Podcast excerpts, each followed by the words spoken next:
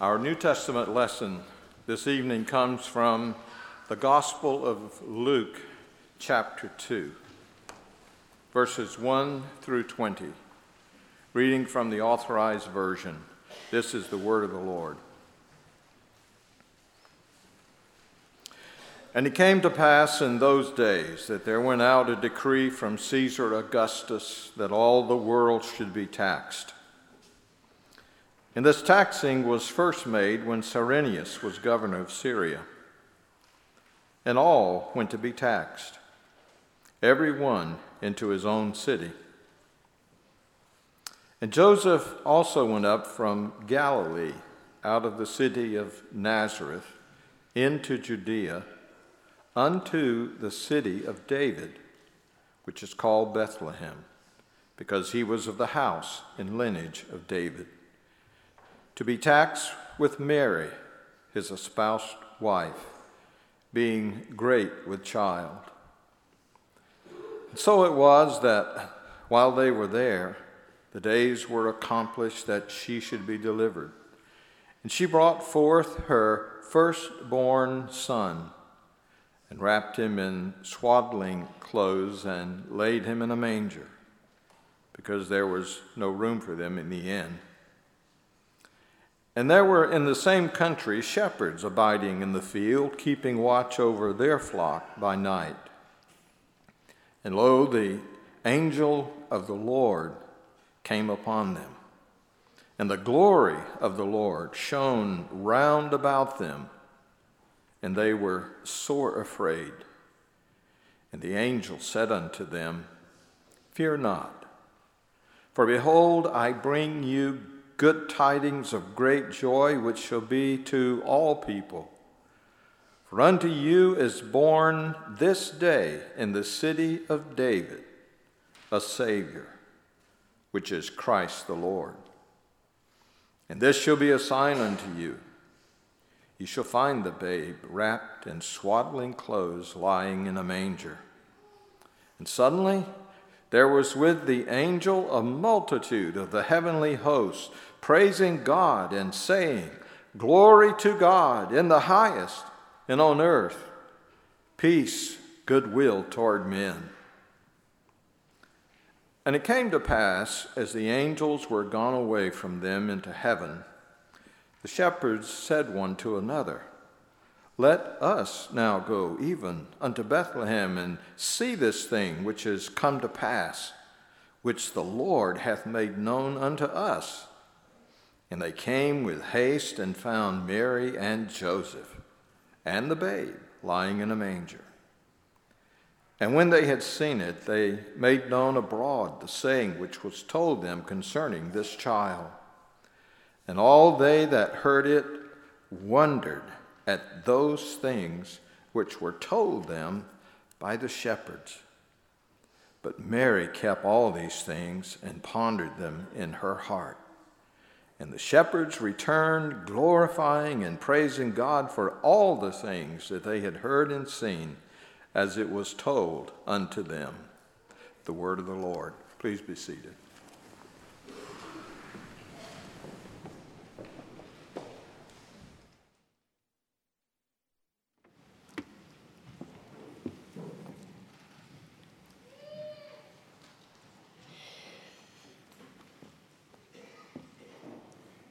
People of God, will you pray with me?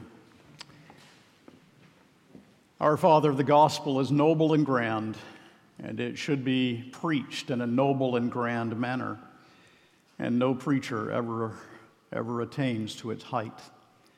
But the Spirit of God never misses, and we ask that the Holy Spirit will be at work in hearts and lives, even in this Christmas Eve service, to direct our attention once again to this babe, this babe who grew and who died on a cross and who rose from the dead and who intercedes for his people and is coming again.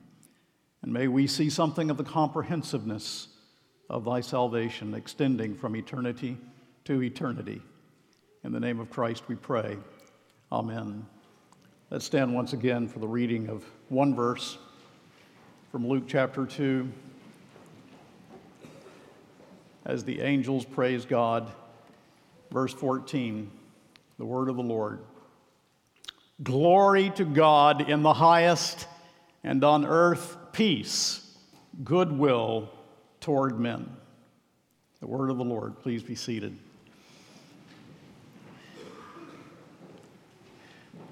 For some of you who are with us tonight but have not been with us for the entirety of this month, this evening comes as a culmination of a series that we have been looking at over this entire month of December, beginning with the first Sunday of December Why He Came. And we have been asking the question why did the Son of God become flesh and dwell among us? We began with Genesis chapter 3, the fall of all mankind in Adam, our federal head.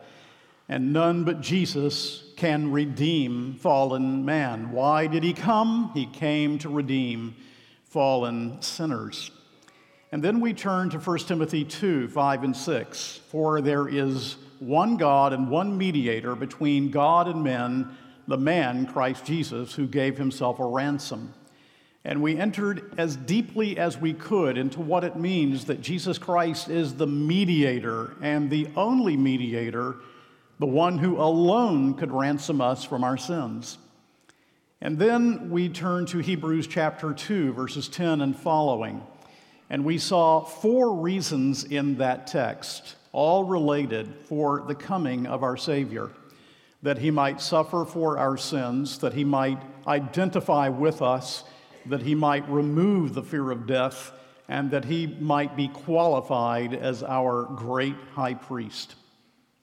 And then last Sunday from Philippians chapter 2, we also saw how the Son of God became the suffering servant of Jehovah and took that road that led him all the way in obedience to the cross and also the path that led him to exalted glory.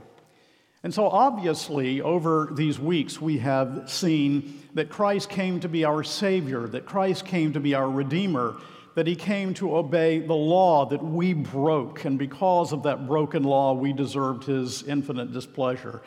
That He came to go to the cross in our place and pay the penalty for our sins. We have seen that God demonstrated His own love toward us, and that while we were yet sinners, Christ died for us that he came to propitiate the wrath of God, to satisfy the justice of God, so that we might be saved. And he did not have to save us, he did not have to come into this world. But he saves out of sovereign will and out of a, a love that he has for his own. He came and he did this marvelous thing for us because he loved us. And yes, this is wondrous to see. This is glorious to see and would be quite more than enough to fill our Christmas with a sense of amazement, would it not? And yet, there is a reason that is higher. An answer that we find in the text that we have just read for why the second person of the Trinity became man and went to the cross. And we find in Luke chapter 2, verse 14, as the angels proclaim his birth, when they proclaim sovereign grace on that first Sunday morning, we find an answer to the question, why did the Son of God become man? That I, I fear we do not consider as we should and do not think of as we ought. We find it here as the angelic hosts, fresh from the throne of God, proclaim the results of the birth of Christ. And so let's ask the question what are the results of his coming according to the angels, these bright messengers of God? And in the process, let us see the highest answer to the question why God became man. Well, as we look at this one verse, verse 14, will you look at it again? Glory to God in the highest, and on earth peace, goodwill toward men. We find, first of all, the reason, the result of his coming was that God would be glorified. So, your first point is God is glorified. Glory to God in the highest. The word that is used here, this little word doxa, means the brilliance of light. It's already been used in verse 9 here in chapter 2. And lo, the angel of the Lord came upon them, and the glory of the Lord shone round about them, and they were sore afraid. It means bright appearance. It is a term that is expressive of the majestic being of God, the majestic presence of God. The angels are proclaiming an ascription of praise. The glory of God is being revealed in the gift of His only begotten Son. There is therefore awe in the presence of these angels because the glory that is being displayed points them beyond the glory of these created angels to the creator of these angels, to God Himself. Why does the birth of the Son of God glorify God? Why does it show forth His praise? Why do the angels sing this chorus? What does it reveal about the brilliance of God's being? Why does this bring glory to the Lord that the second person of the Trinity became man and dwelt among us?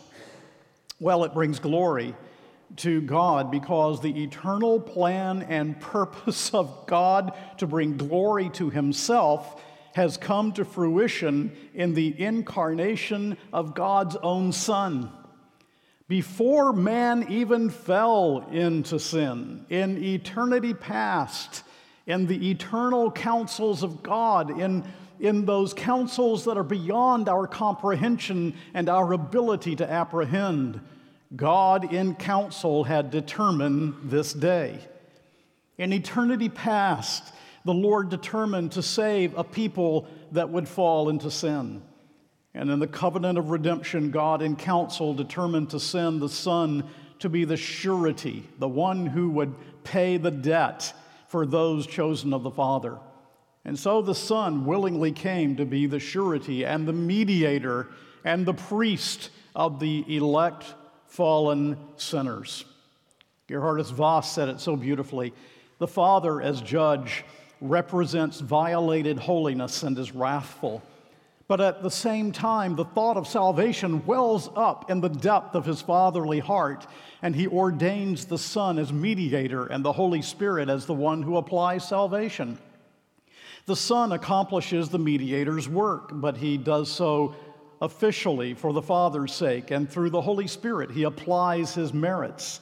The Holy Spirit works in the hearts of the elect, but he does so for the sake of the Father and the Son. Do you see the point here? God is glorified because the, the unimaginable plan that God put together to bring glory to his name is fulfilled on that first Christmas morning. And as the Son grew and went to the cross and died and rose and ascended. And this and more is included in glory to God in the highest. The shepherds at this point could not have known all of this.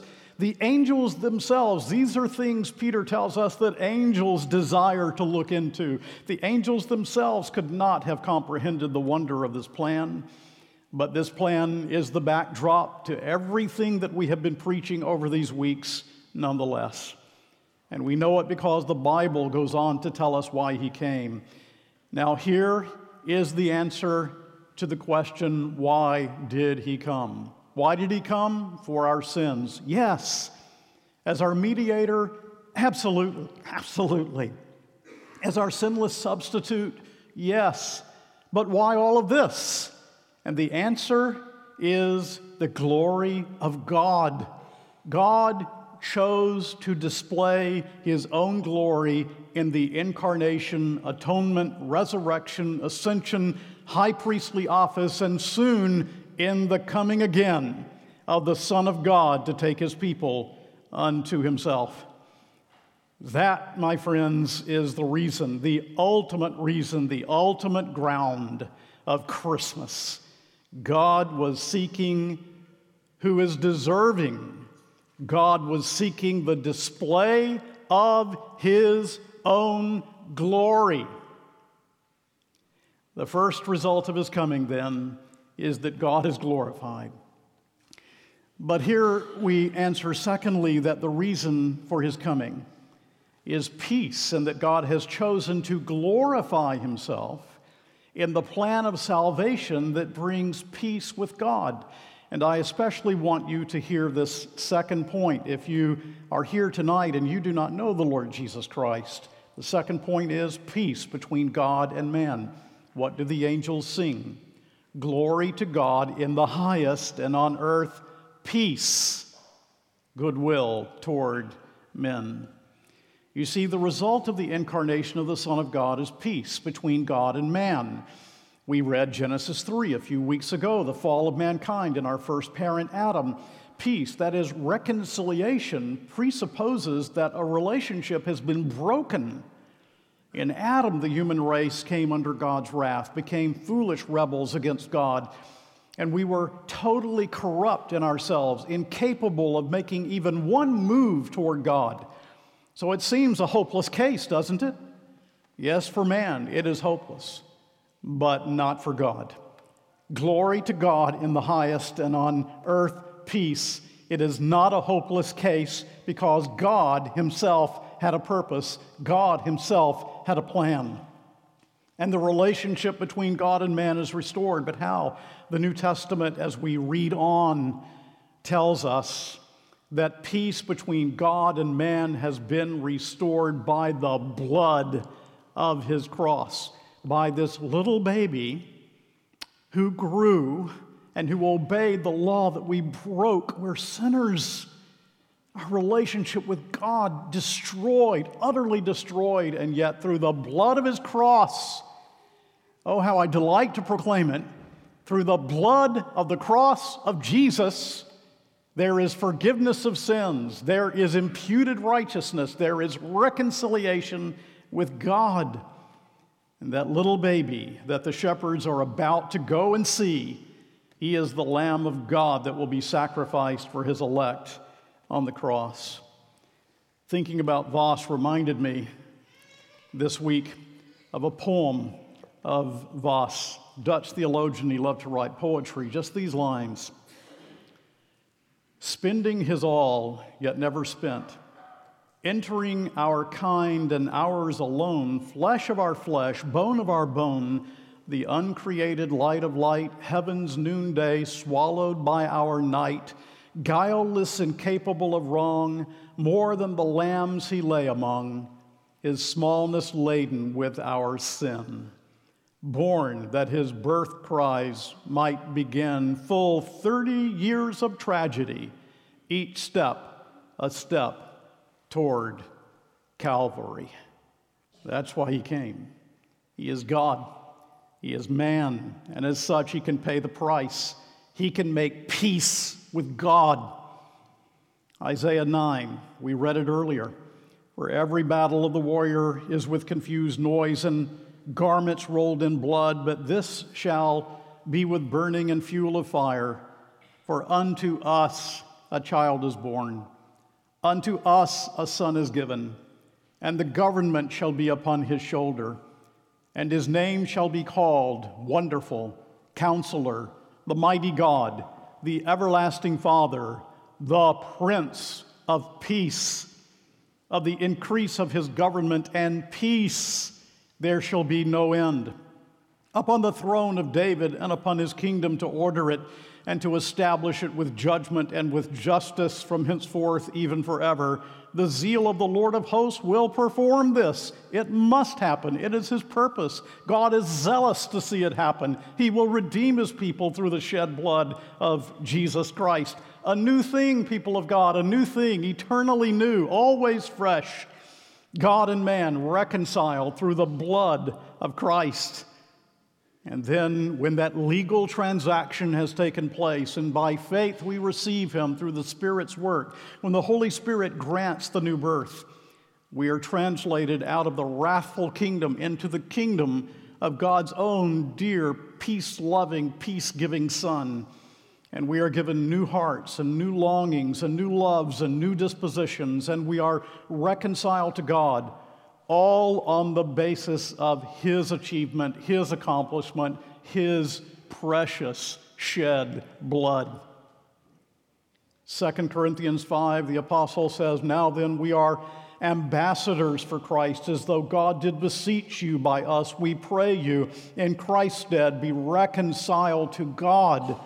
For he hath made him to be sin for us who knew no sin, that we may be made the righteousness of God in him. And I cannot help but wonder is there someone here? Perhaps you've had five Christmases.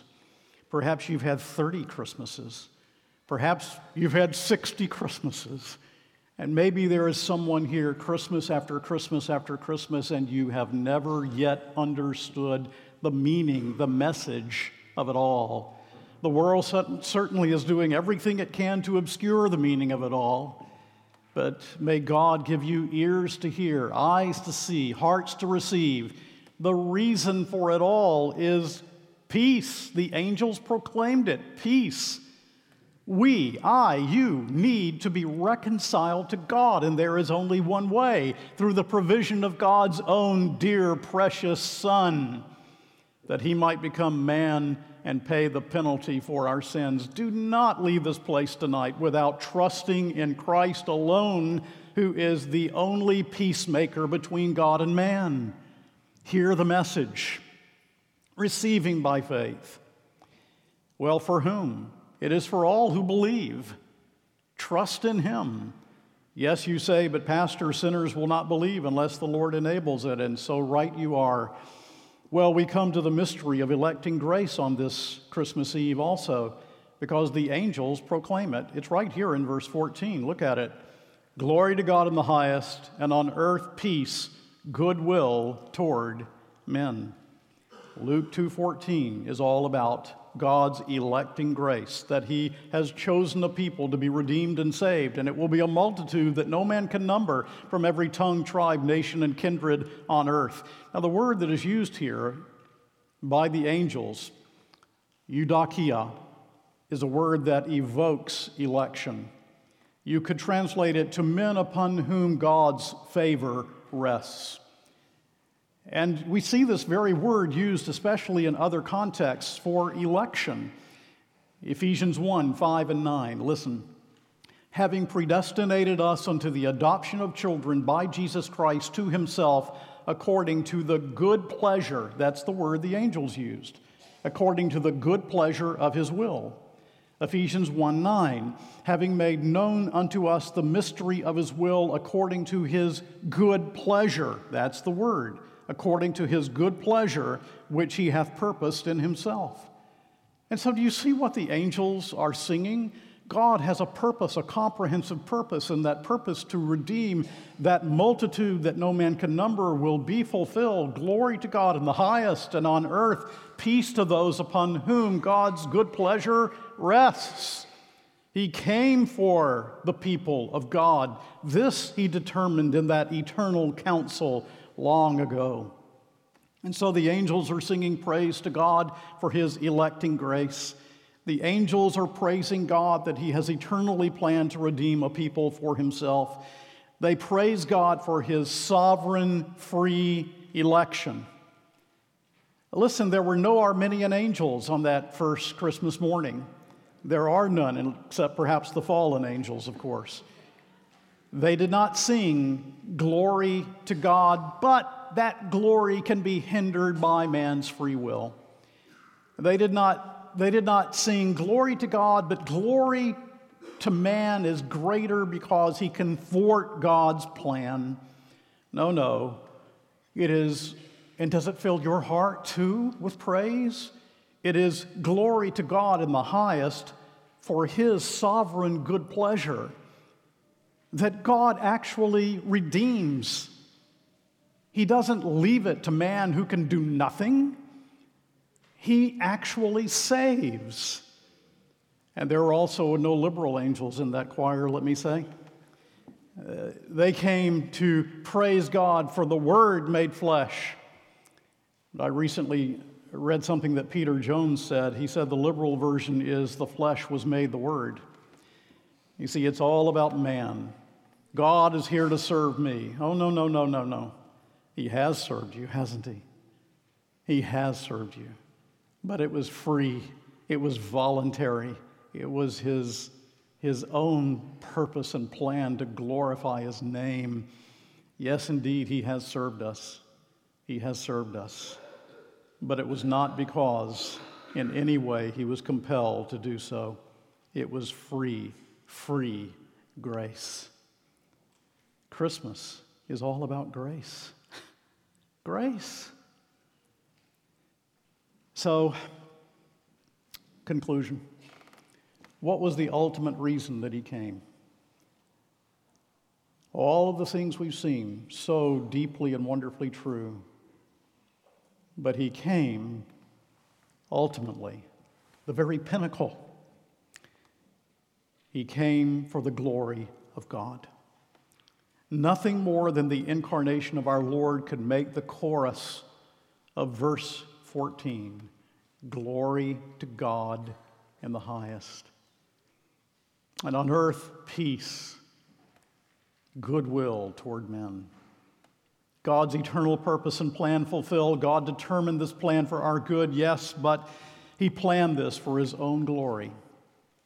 So, if indeed that is so, and it is, if the ultimate reason that Jesus Christ came into this world and redeemed and saved us was the glory of God, if that's the ultimate reason, then is it my heart's desire and is it your heart's desire to live for the glory of God? Surely, if He sent His Son into the world that He might be glorified and He saves us from our sins, surely the result must be that I am beginning more and more to long for His glory and to want to live for His glory in all of life. You see, we can add nothing to God's essential glory. He is infinitely glorious. He is glorious in his being. We can add nothing to that. What then does it mean that we glorify God? It means that we acknowledge him, that we show forth his greatness, that we do all with a desire to please him. Do you not see what is happening in the world and often in the church? I was reading the Dutch theologian Klaas Schilder just recently, and I was struck by something he said as he was thinking about the the, the coming of Christ and where the world is going, he said, Self love will cause people to despise the transcendent God. Humanity will become a God unto itself. That's what's happening. Your task, therefore, is to witness to this fallen world. Your task is unity of the church in confession of the truth. We will not have numbers on our side but we have truth on our side. And we have the glory of God as our aim, and His purpose cannot fail. Do you know that this is a sign of a heart that really knows God? The sign of a heart that is really born of the Spirit. So, what about you? Is that your heart? Have you trusted in Christ alone for your redemption? Do you have peace with God? through Jesus Christ our Lord. Oh, people of God, if so, surely the message of Christmas that we take home now to our children and to one another is Gloria in excelsis Deo. And God's people said, Amen.